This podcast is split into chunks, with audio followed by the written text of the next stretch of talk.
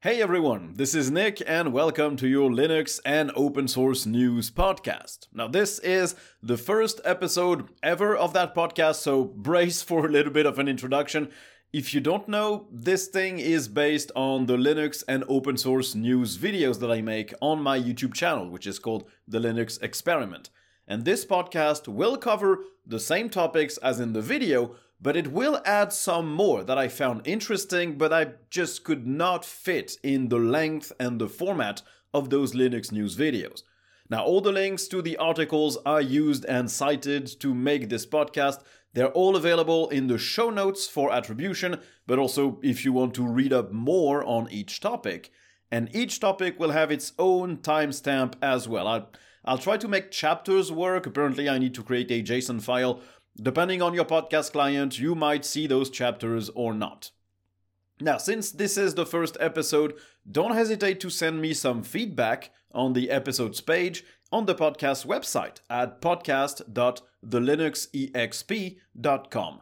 I'll try to upload that podcast to various services like iTunes and Spotify, but you will also have a ready made RSS feed right there on the podcast's page, so you can just copy that and use that in your own client as well. The podcast isn't sponsored and probably never will be, but it still takes some time to make. So if you want to support this new venture of mine, don't hesitate to check out my Patreon page. It's in the show note or at patreon.com slash the Linux experiment. Even the cheapest tier at $1 per month will make me more money than if you watched my entire video catalog on YouTube back to back with ads enabled. So if you like the podcast and you want it to continue, please consider that. So with that long intro out of the way, let's begin with the actual news. So to begin with, we have a website claiming that Arch is the most popular Linux distro. Uh, it's called Linuxiac as a website. It's one that I generally trust and respect and that I use as a source for some of those news videos and podcasts. And they've used Reddit for, of all things. They've used Reddit to try and see what the most popular Linux distro was. And apparently it's Arch Linux. Uh, that's kind of surprising. Basically, what they've done is count the number of members in each subreddit for various Linux distributions, and they took that as an indication of popularity which means that Arch Linux apparently is the most popular, uh, with 226,000 members, followed by Ubuntu with 209,000, then Tails with 91,000, and then Fedora, Mint, Kali Linux, Manjaro, Debian, Pop OS, and, and Red Hat, OpenSUSE, and Elementary OS that follow way, way far behind. And the poor Solus, Kubuntu, MX Linux, or Slackware are just like at the bottom of the barrel. Now, of course, this might seem surprising because Arch definitely is not the most used Linux distribution out there. It's clearly Ubuntu or Linux Mint, there is no question about that. But the methodology here is completely flawed because Reddit is not a good indicator of popularity, except if you're trying to measure popularity on Reddit. Reddit is not used by all categories of users, whether they're technical or not. I'm a technical user, technically inclined at least. I'd never used Reddit. I don't like it. I don't understand why people like it. I don't understand the structure. It's just not for me. And I'm pretty sure that a lot of regular average Joes also don't use Reddit, even though they could use Linux. So basically, someone being a member of a subreddit also doesn't mean that they actually like the distribution. You could be part of the Arch subreddit because you used it two years ago, or you could be part of it because you like watching what's happening, or you like trolling. It's not an indication of popularity. So there's a huge selection bias with this article, uh, which is also why Arch has most members. Reddit isn't used by average people that might be more at ease on more simple distros than Arch. And since Arch is more complex, it probably also has more members in its subreddit because they have more issues that they need help to solve and they turn to Reddit for that. While users of more simple distros use them quietly without needing to go on Reddit to talk about uh, the problems that they have. And also the fact that Arch users uh, can't help but communicate the fact that they use Arch is probably a big indicator as well. So yeah, probably yes, Arch is a very popular distro, but it's definitely not the most popular or at least the most used. It's just very popular on Reddit, but there's an obvious bias uh, in the selection of who contributed to the popularity of a distro used by the Linuxiac website. Now, let's talk about X11. And apparently, its development is more than tapering off, it's basically dying out. In 2022, there were only 156 commits made to the whole code base, to the X server master branch on Git. That's half of what had been done in 2021. That only amounts to 3,600 lines of code added and 900 removed. And as a comparison, in 2021, there were 31,000 new lines of code and 180,000 lines had been removed. So basically, the, the level of contributions on X11 on x.org in 2022 is as low as it was in 2003 when they switched from their old development model. And all these changes were made by 32 people only, down from 48 last year. And that's basically the lowest number of contributors the X server has seen since 2003 as well. And I mean, it's not hard to imagine why. Companies just don't contribute to X11 or X.org anymore. They don't care. They all moved on to contributing to various implementations of Wayland because that's now the default on the biggest distros out there that have the biggest base of contributors, whether they work for a company or not. Uh, Ubuntu, Fedora, OpenSUSE, they're all big contributors. Uh, well, at least Red Hat, Canonical, and OpenSUSE are big contributors to open source projects. And they're not contributing to X.org anymore because their distros are using Wayland nowadays. The code bases for Wayland are leaner, they're easier to learn, they're easier to handle, and they let them implement new features, which is basically impossible on the enormous old bloated spaghetti code codebase of X.org. Uh, they will be able to implement HDR support on, uh, on Wayland, which they would never be able to do on X.org. Which means that this big old X.org is now in maintenance mode. There will be no new features added, or I would be very surprised. And if there were new features added, they probably wouldn't get any support from most desktop environments. They would not be implemented by the window managers or, or the various desktops because they're all focused on Wayland right now and they would not go back and try and implement new X.org features. So I think it's time to say goodbye to X.org. It, it served us faithfully and loyally for a long time, but it's really dying now. And yes, it will endure for decades as, as something that you can still install and use if you prefer it, if you have a, a niche use case that is not covered by Wayland. And there are some of these use cases. But it probably won't be maintained at all in a few years. It's an enormous code base, and, and basic maintenance just cannot be done by just a few people.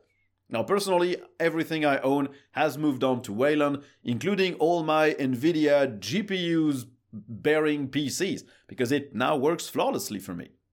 Okay, now a big complex topic that has more to do with privacy than with Linux and open source.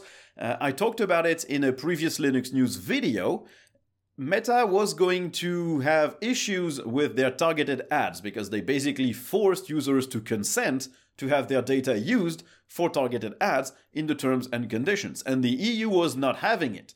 Well, the Irish Data Protection Commission confirmed that decision this week. So Facebook will be fined 210 million euros and Instagram will be fined 180 million euros because those are two parts of Meta that infringed on GDPR by just bundling user consent inside of the terms and condition instead of letting the users opt out of this data collection and use. Now, the EU Data Protection Board confirmed basically that access to personal data for targeted ads is not a necessary part of providing the core elements of Facebook or Instagram. You don't need to have targeted ads to provide the rest of the service, which means that you should not have to bundle that in the contract that users sign when they decide to use your service. That's basically the gist of it. So Meta has been ordered to bring their products into compliance with the GDPR. They have three months to do it, and they will have to ask their users for consent, which will absolutely hurt their business. At least in the EU, because if I was Meta, I would not implement this for every other country. I would do it for the EU, and everywhere else keep doing what I was doing because they have more lax privacy laws. Of course, Meta will appeal this decision, and they absolutely disagree with it. Uh, they say it would be weird to provide a, a social network service without any kind of personalization, any kind of, of tailoring. But they basically conflate tailoring what the user sees and ads. It's not the same thing. You can provide a Facebook service and you can provide an Instagram service that is tailored to the user without tailoring the ads to what the, the users has seen or watched. The two are completely separate, but in Facebook Mind, that's what they're going to use as their legal defense, basically. The two are the one and the same, but but they're clearly not, and I don't see how any court could rule in Facebook's favor right now. They also uh, said that even if they lose on that front, they could avoid using a, a, a opt-in form for users. They could still force consent, but with other ways, as they say that other companies also do it, but in other ways than just bundling consent inside of the terms and condition. Now, what's interesting here is that the Irish Data Protection Committee didn't seem to agree with the EU as a whole here. They've been basically forced to push out a decision that they don't necessarily agree with. For them, yes, Facebook and Instagram had breached GDPR because it was not clear enough that when you sign up for these services, you also sign up for an, a targeted ad contract. It's not made clear enough. But they also think that it's not illegal, it just should be explained better. And they would have uh, dealt out fines that were 10 times lower than what the EU decided to do. And that's because GDPR enforcement in the EU is basically crowdsourced one data protection commission or one board or organism for a country can say, hey, there's a problem with that. But then the EU basically puts that information and, and just networks it around with the other data protection commissions in other member countries, which then rule together. So basically, you can say, hey, I, I, think they're doing something shady here, and I think we should punish them in this way. But then the EU can say, oh, no, buddy, you're way too lax. This isn't acceptable. And as a whole, we decide that no, it should be way more punitive than what you were talking about. And that's what happened here. Basically, the EU dealt out way bigger fines and a way bigger sentence than what the Irish Commission would have done. And that's probably because Facebook's business in the EU transit entirely through Ireland. And so it's not entirely impossible that they lobbied the Irish government, which then enforced a decision on the Irish Data Protection Commission to protect one of their big employers, one of their big tax providers. Maybe they are scared that Facebook will leave or or fire people or something, and so they probably just told the Irish Data Protection Committee, please lower the fines and, and lower the, the sentence that you're to rule uh, because we don't want to scare Facebook off. That's probably what happened. So we'll have to see how it goes. Uh, I think Facebook, well, Meta will have a hard time uh, arguing that providing tailored ads is a necessary part of providing a tailored social network because that's absolutely not linked neither technologically or ethically. But I'm not a lawyer, so maybe they'll find a way to wiggle their way out of this one. Now, a lot of people always ask me where are the AMD computers uh, running Linux? Why are there always NVIDIA GPUs? Well, you have a chance to have a fully pre built AMD computer now.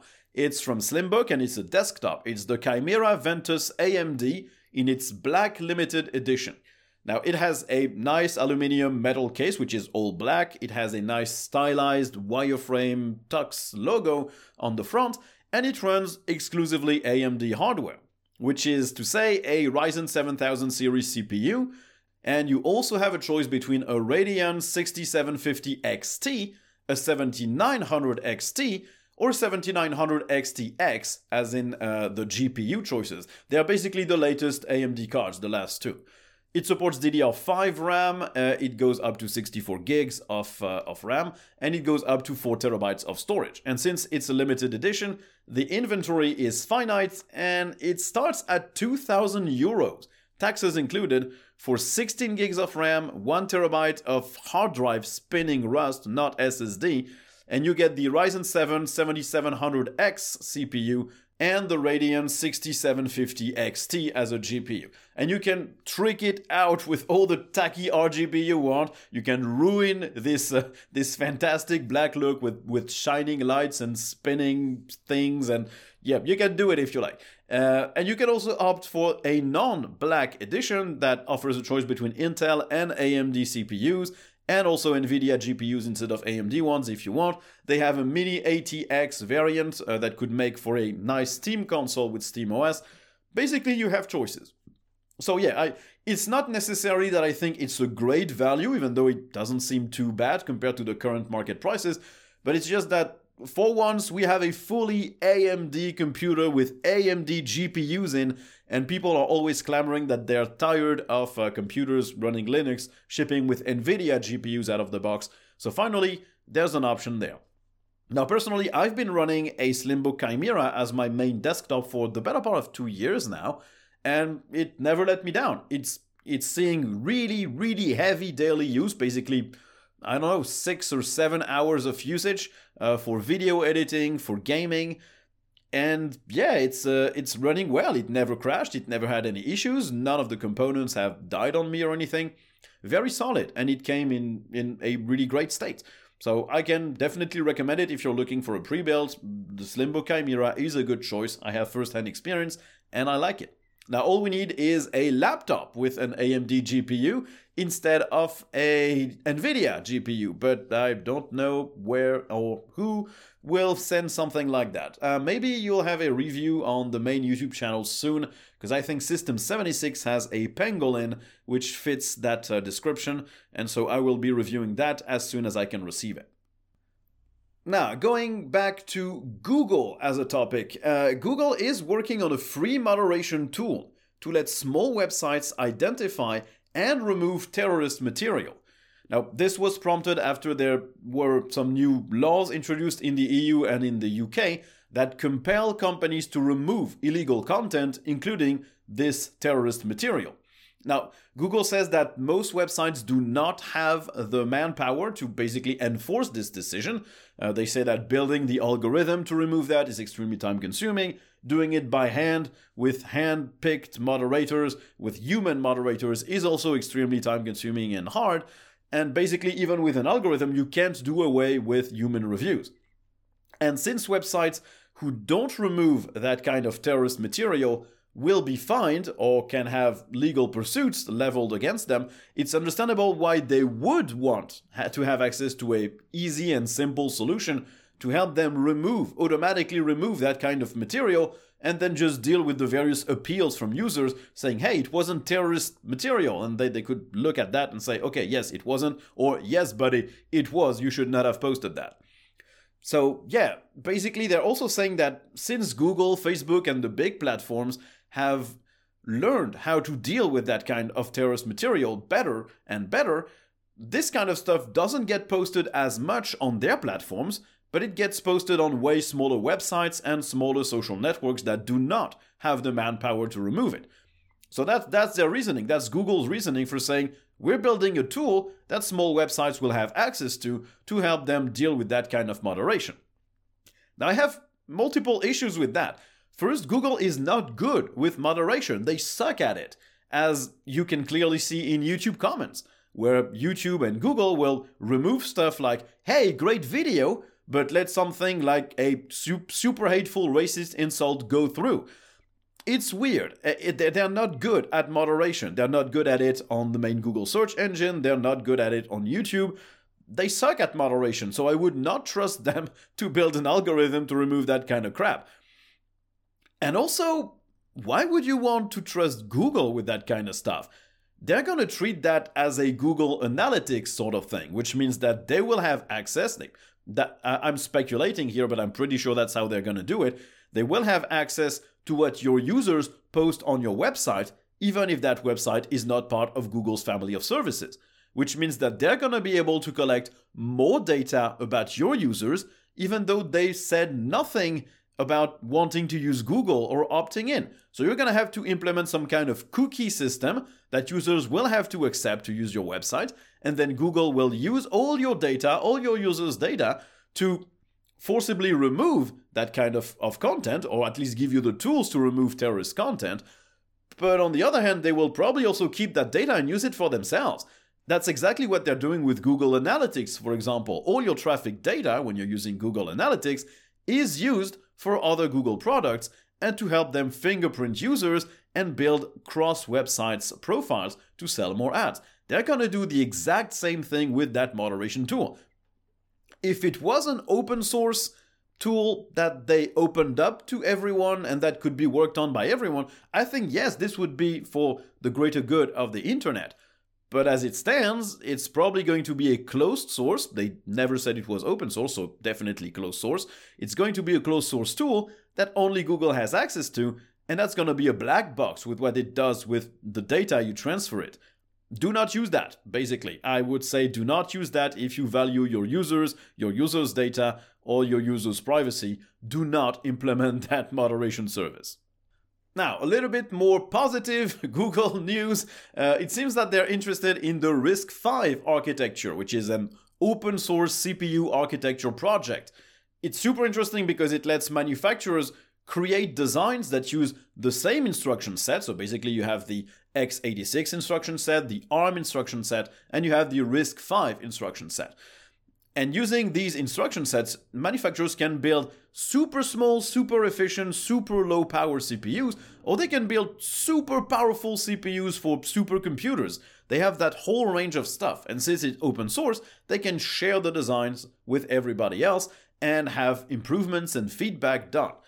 It's, it's a very interesting project, and it looks like Google has recognized that it is, uh, because at the RISC-V Summit conference, Google said that they wanted the architecture to be seen as a tier 1 platform on Android, so basically on par with ARM, which is the only, let's be honest, the only CPU architecture that is really used for Android. They support x86, but I don't know of any like large scale device that uses Android on an x86 CPU, like an Intel or an AMD CPU. It just doesn't exist. So they Google says that there's a lot of work to do to optimize Android for RISC-V. They outlined a multi-year roadmap, so they're not there yet at all, but still, they already have started to merge patches into the Android open source project to support RISC-V, which is cool. And you can already grab an Android build for RISC-V, even though it probably doesn't run anything right now. They promised initial Android emulator support for 2023, and support for Java applications in the first quarter. Now, the question is why would they invest so much time into a yet unproven CPU architecture? It's a very cool project on paper, and I think it's definitely going to have a big impact in the future as consumers and manufacturers are tired of paying licenses uh, to have access to other instruction sets like ARM, for example. But it's still completely unproven and, and hasn't been marketed or sold to many consumers yet. Uh, they, there haven't been RISC-V CPUs mass produced that consumers have used. I think it's because Google uh, is afraid of ARM right now. Uh, they, they think ARM is starting to be a, more of a risk than it was before. Because that the company that handles this architecture and licenses the architecture to manufacturers like Qualcomm, like Nvidia, like even Apple, this company was almost sold to Nvidia before they backed out. Nvidia backed out because there were some regulatory problems and antitrust uh, uh, problems.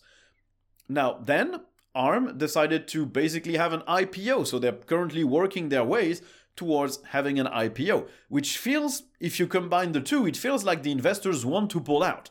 The investors are like, okay, we're going to sell to Nvidia. Oh, we can't? Well, we're going to be publicly traded and we're going to sell our stock as soon as the IPO has gone through with a high price. We're going to sell everything because they want to pull out. It, it's the only reason why they would want to absolutely sell either publicly to anyone or to a big company like Nvidia.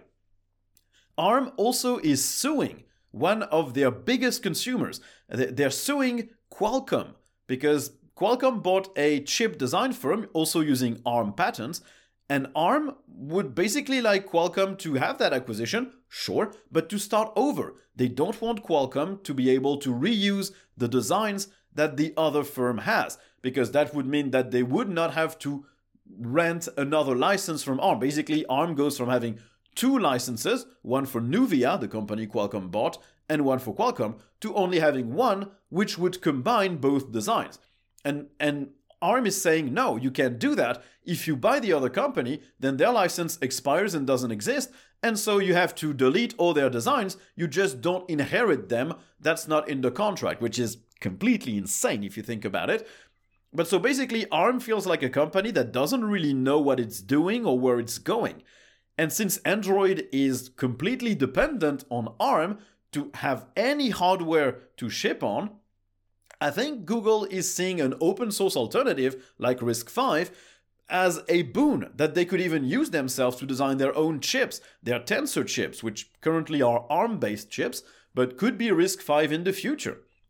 And also, an open source project like RISC-V could not be controlled by a potential competitor. They could use open source designs for other people, they could open source their own designs so people can improve on them and help them do this chip design and, have extensions to the architecture and the instruction set. that's all a benefit for them. And also, they could not, they, they could avoid having that risk of a major company buying the license holder, so they would not be beholden to any other company for their chip design, which is starting to be very, very important in the Android space. Uh, they're not developing their Tensor chips for nothing, they're doing it because they're seeing an advantage, benefit for it. So, personally, I have no issues with the fact that Google would move on to RISC-V, or at least heavily try and adapt Android for RISC-V. I would rather have a giant like Google contributing to an open source architecture like RISC-V instead than having them fighting it tooth and nail and trying to level patents against it or anything. And since the project already exists as a governance model, Google will not take control of it anytime soon, so that's reassuring as well. Okay, now we're gonna talk about desktop environments because we have updates for a lot of them. So, first we have System 76, which shared more details about their upcoming Cosmic desktop environment, which is developed in Rust. Now, they had already said that they would use the uh, Iced toolkit, which is a, a graphical toolkit uh, made to, to, to be used with the Rust language, the one they used to develop Cosmic. And they will base something off of Iced, which will be their equivalent of libadwaita on GNOME, but for their Cosmic environment. But they will also be integrating the Slint toolkit, which is not made specifically for Rust programs. It would open the desktop up to other programming languages, like, for example, JavaScript. So people could write applets and applications in JavaScript that would still look like uh, Cosmic applications. They're also looking at AccessKit, which is a project written in Rust as well. They're really going all in on Rust here, that wants to combine basically all the accessibility related code from various desktops from various toolkits, sorry, into a single cross-platform framework. So stuff like screen readers or font size scaling would be easier to integrate in Cosmic. They would not have to redevelop their own implementation of everything that makes a desktop accessible, and that would be a boon for people with disabilities. They're also reworking the notification indicators, which they call applets in Cosmic.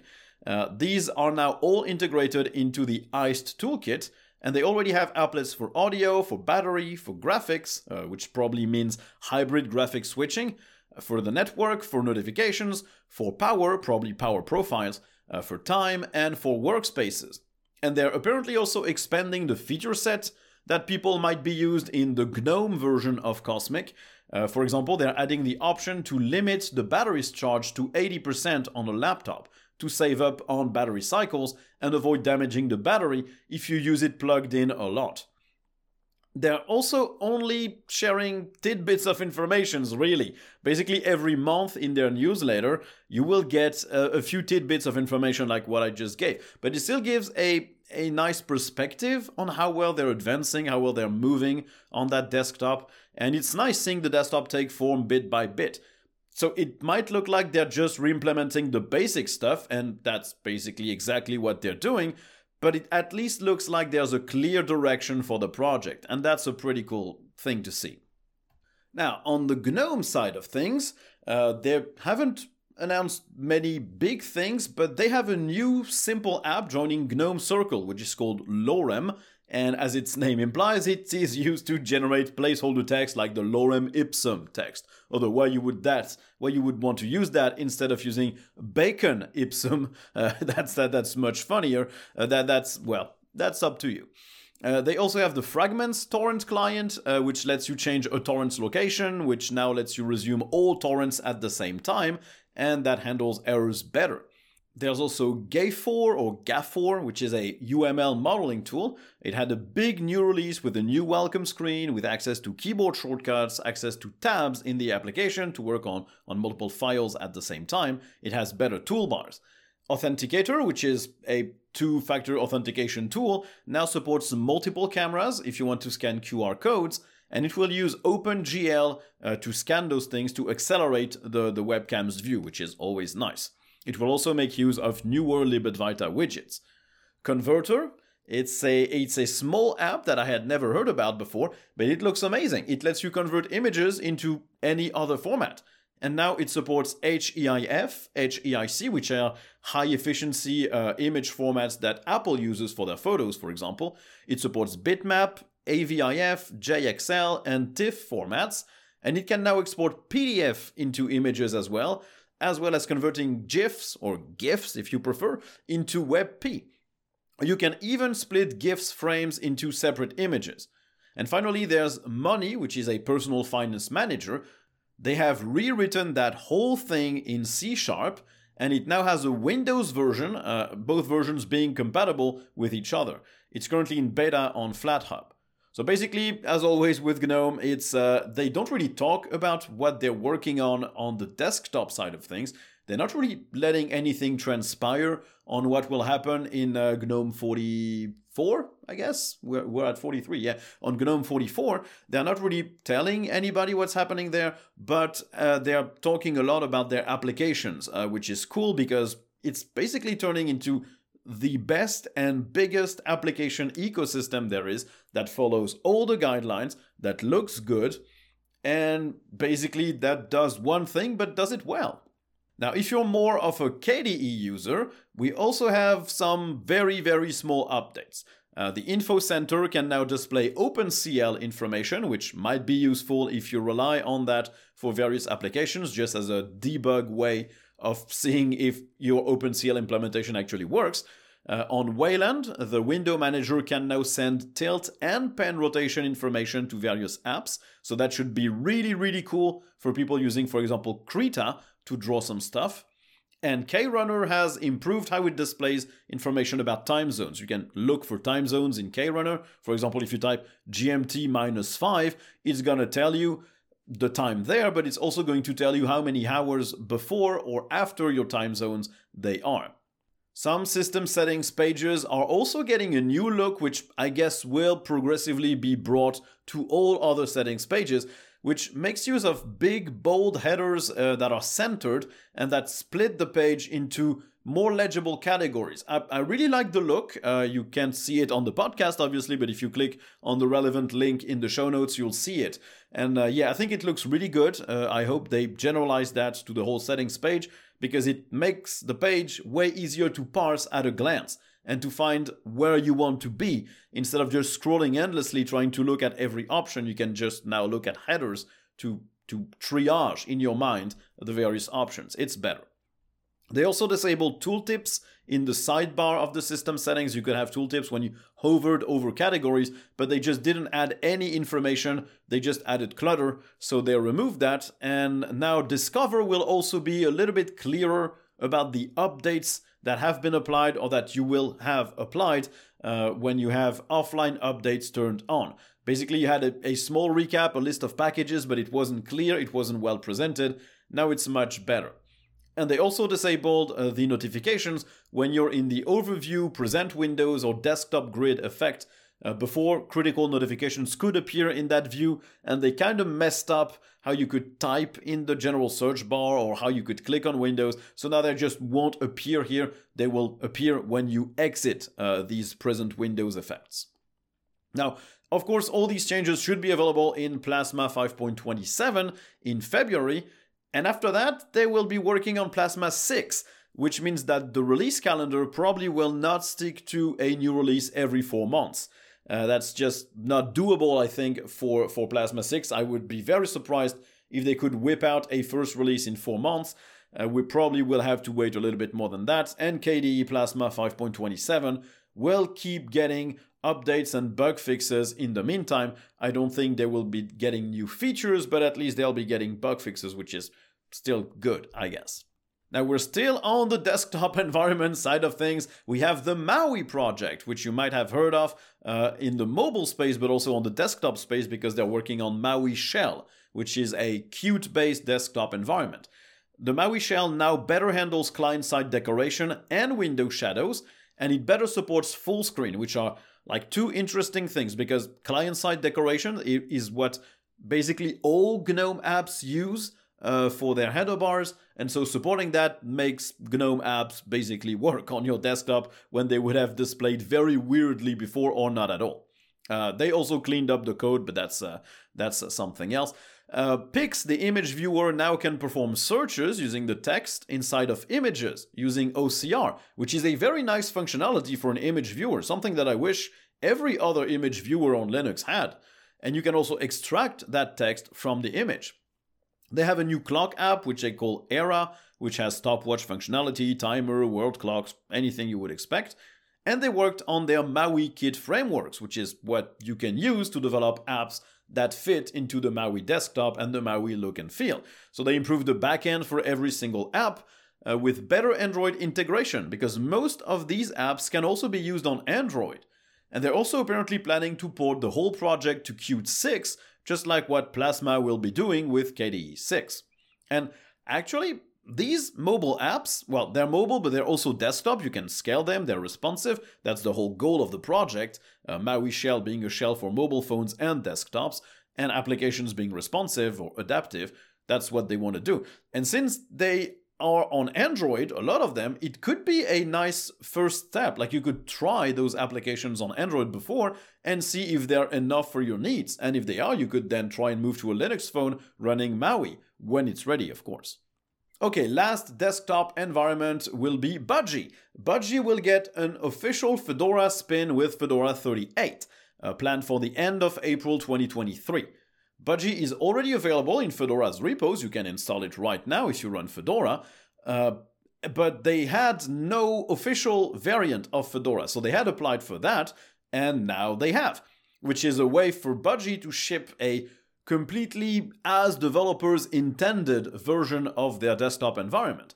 Uh, so that request has been approved, and so Budgie will join the official Fedora spins that Fedora already has. They have one for KDE Plasma, they have one for XFCE, for LXQt, for Mate and Compiz, for Cinnamon, LXDE, i3, and something called Sugar on a Stick, or SOAS, that I had never heard about, and that is apparently designed to be super accessible to children. Now, on top of that Budgie spin, Fedora will also have an official spin using Sway, the tiling window manager for Wayland, which is basically exactly like i3, but for Wayland instead of X.org. So I think it's good, uh, while I don't personally think that Budgie is all that crucial compared to other desktop environments. It's basically GNOME plus add ons, in my opinion. It's still cool that the developers have a platform to express their original vision, because the biggest distro that they have that ships Budgie is Ubuntu Budgie, but they really tweaked that thing. Uh, they, they changed the theme, they add applets, they basically do not ship Budgie as intended, and even Solus also tweaks it quite a bit. So having it out Fedora, where basically no one will touch the vision that the developers have, is I think a very good thing to let users experience the, that desktop as it was intended. Okay, and now we have uh, some gaming news. Well, we have the gaming news. I think you're supposed to, to say the in front of news in English, but I'm French. What do I know? So it looks like the growth of Linux gamers has stalled a little bit after seeing that uh, Linux market share on Steam grow month by month by month.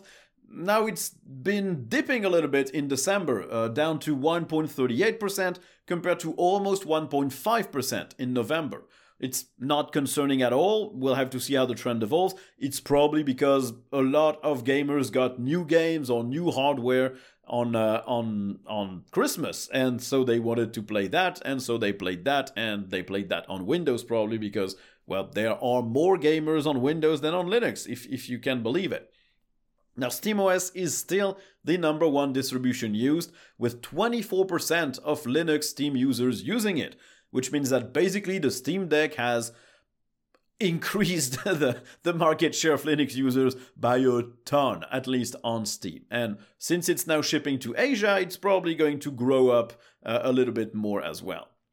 Now, something more exciting, we also have Valve teasing HDR support for Linux games at least on SteamOS and the Steam Deck. It is super early work, but developers have reported that thing working on Death Stranding and Deep Rock Galactic. Nothing is available to the general public yet. It's not in, in Proton or anything, or in Gamescope or in SteamOS, and, and that work will probably only be useful for SteamOS at first because it's implemented at the compositor level, and the compositor they're working on is Gamescope and is only used on SteamOS. It's tailor made to play games in full screen. So, if other desktop environments want to benefit from that, they will probably have to replicate a big part of that code uh, or to re implement it in some way that works with, for example, Kwin or Mutter on GNOME. But we also have AMD ray tracing getting closer to being usable. Mesa is going to enable support for it in two games for now, only two games Quake 2 RTX and Doom Eternal. And why these two games? It's just because the work isn't done yet, it needs more debugging, but they want to enable it for specific games at first. So they, they can't just wait for the implementation to be feature complete and then launch it for everybody because it will not work well for everybody. So they're going to test it out with these two games first, get some feedback from players of these games that will test it out, and then they, they will have more feedback and more stuff to fix and to work on for future games. So this should land in Mesa 23, which will arrive later this year, probably before the end of the first quarter. So you can try that out. Well, you will be able to try that out uh, pretty soon. And that's it for this week. Uh, that's 40, 42 minutes of podcast. Probably a little bit too long, uh, but it's the first one, so we're trying things out. If you manage to go through all the things and, and end up here at less than an hour, let me know what you think about this podcast. Let me know what I could improve. Uh, you can either tell me on any YouTube video by leaving a comment, but if you want to make sure that I will see that comment, you should probably head to the podcast.thelinuxexp.com page and leave a comment under the podcast itself so you can be sure that I can see it and interact with it because that's where I'm going to check for those kind of comments. Now, thank you all for listening. I hope you enjoyed, and uh, if you did, please consider maybe looking at my Patreon uh, supporter page at patreon.com slash the linux experiment uh, it will really help me keep making this podcast and this show because it's taking way longer to make than I expected. so, thank you all for listening, and I guess you will hear me in the next one. Bye!